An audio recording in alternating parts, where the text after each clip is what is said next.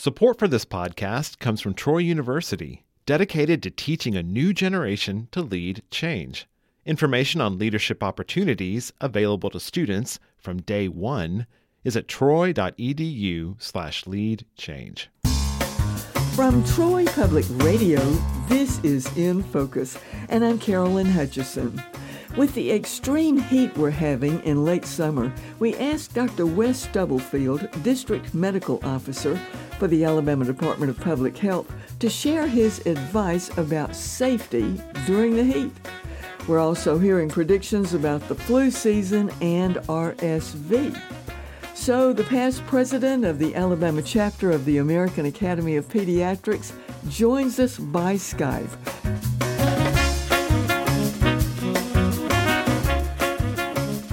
Dr. Stubblefield, welcome back to Troy Public Radio. So good to speak to you today. Tell us about hot weather and what precautions we should be paying attention to. So, as many of us know, many of us, including myself, are Alabama natives. Uh, we're no stranger to hot weather, but it seems like this year we've we've seen some pretty hot stints, and they're definitely dealing with some heat-related problems in the Southwest. And we fully expect for more hot weather for us in Alabama for at least the next couple of months. So, I think it's important when we think about hot weather for those that it may be just be recreational, that we be careful and stay hydrated if we're doing recreational activities like hiking or biking or exercising. But even working in the yard can be dangerous. And then when we think about special populations, children, older adults, those with chronic medical problems that may make them more susceptible to heat illness. People need to be very cautious in these very hot days, potentially limiting their activity during the hottest times of the day, staying very well hydrated, uh, making sure they have access to cooler air if possible, um, and to know the signs of heat exhaustion and heat stroke, which can be things like not feeling well, dizziness, nausea, leading on into, into more serious symptoms. So, Dr. Stubblefield, what is the difference between heat sickness symptoms and heat stroke symptoms? So, heat illnesses or heat related illnesses are on a spectrum. And so, you can see some mild symptoms like muscle cramps just from losing a lot of electrolytes and losing a lot of sweat.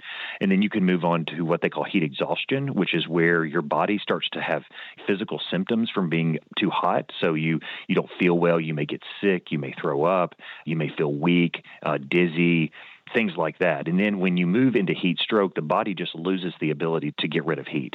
So these people are very, very hot. They can have temperatures over 106 degrees Fahrenheit, and it's a medical emergency. It requires EMS. And so it's important when people are out in hot weather that they look for any symptoms of not feeling well, intervene quickly. And if they see someone who might be suffering more severe consequences where they may be unconscious, they may not be talking correctly or thinking correctly, then that requires immediate intervention, 911, getting them into a cool environment so they can receive attention. And I've heard that if they stop sweating, that's a sign of heat stroke. Do you agree? Yes. I do. Sweating is one of the ways the body rids itself of heat, and at some point, getting that hot and dry, flushed appearance that where they stop sweating and they just can't dissipate heat, and it's very dangerous. Well, here we are, the last week in July, and we're facing the start of school, and that brings up the question of vaccinations. What are we looking at for the school year? So it, it depends on your child's history. There are certain vaccines that are required for, for entry into school. And if your child has been on the typical course and have had the typical childhood vaccines, they would receive vaccines most commonly before they enter either potentially a 4K program or kindergarten. Those are just boosters from the regular childhood vaccines. And then again, there's some required vaccines for the entry into sixth grade. These are Alabama rules. But I think it's important for people to know that Alabama rules do not require all the recommended vaccines, and they should speak with their healthcare provider about the vaccines that they may be behind or that they may need that are in addition to what Alabama's laws require. What is the outlook for flu? So we are anticipating a more normal flu season this year. Uh, we've had some very unusual flu seasons over the last few years, with flu being virtually non existent during the peak illness of, of, COVID, and then having some unusual and early activity last year. So we're, we're thinking we might have a more traditional flu season this year, but that's still to be seen. Uh, historically in Alabama, flu peaks around the January timeline, but we want people to go ahead and be thinking about getting their flu vaccines when they are available, which is typically in the early fall. Is there a different flu vaccine for senior adults? Yes. Um, so this is relatively new.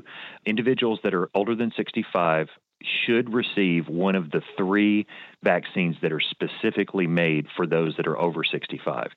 And my recommendation is that you ask your vaccine provider if they have one of those three vaccines. They're all equally recommended, no difference between the three. And if they don't, they try to seek those out.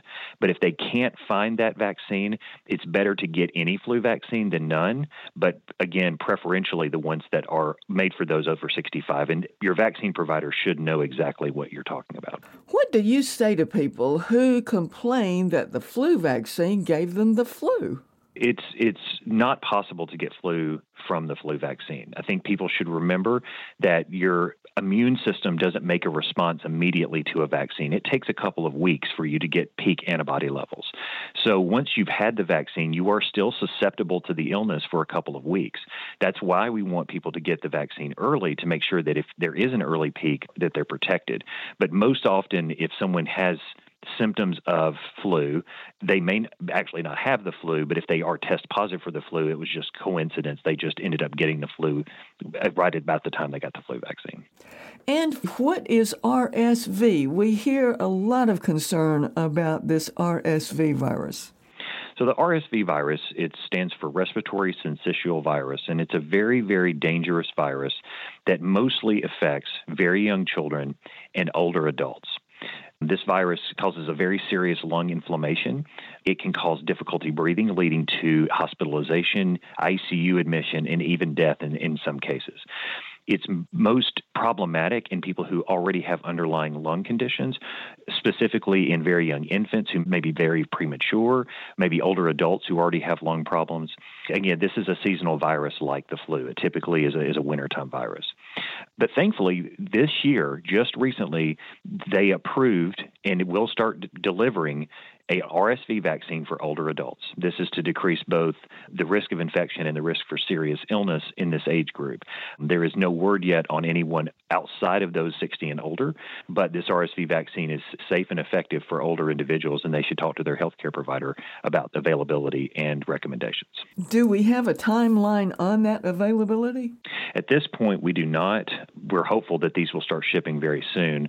Again, those 60 and older should be ready to talk to their healthcare provider about whether or not they need these vaccines, in addition to other vaccines that may be recommended the shingles vaccine, pneumococcal vaccines, things like that. Back to these little kids who are so vulnerable to this RSV, what can parents do and grandparents do to protect them? One thing it could be, we don't know, but it might be that if grandparents, those older than 60, get immunized, they may be less likely to contract the virus and then, of course, pass it on to family members. Unfortunately, this virus is very contagious and it tends to spread very quickly among younger children, particularly those in group settings like in daycares. Most children who get RSV do very well, and the older you are, the typically the better you do.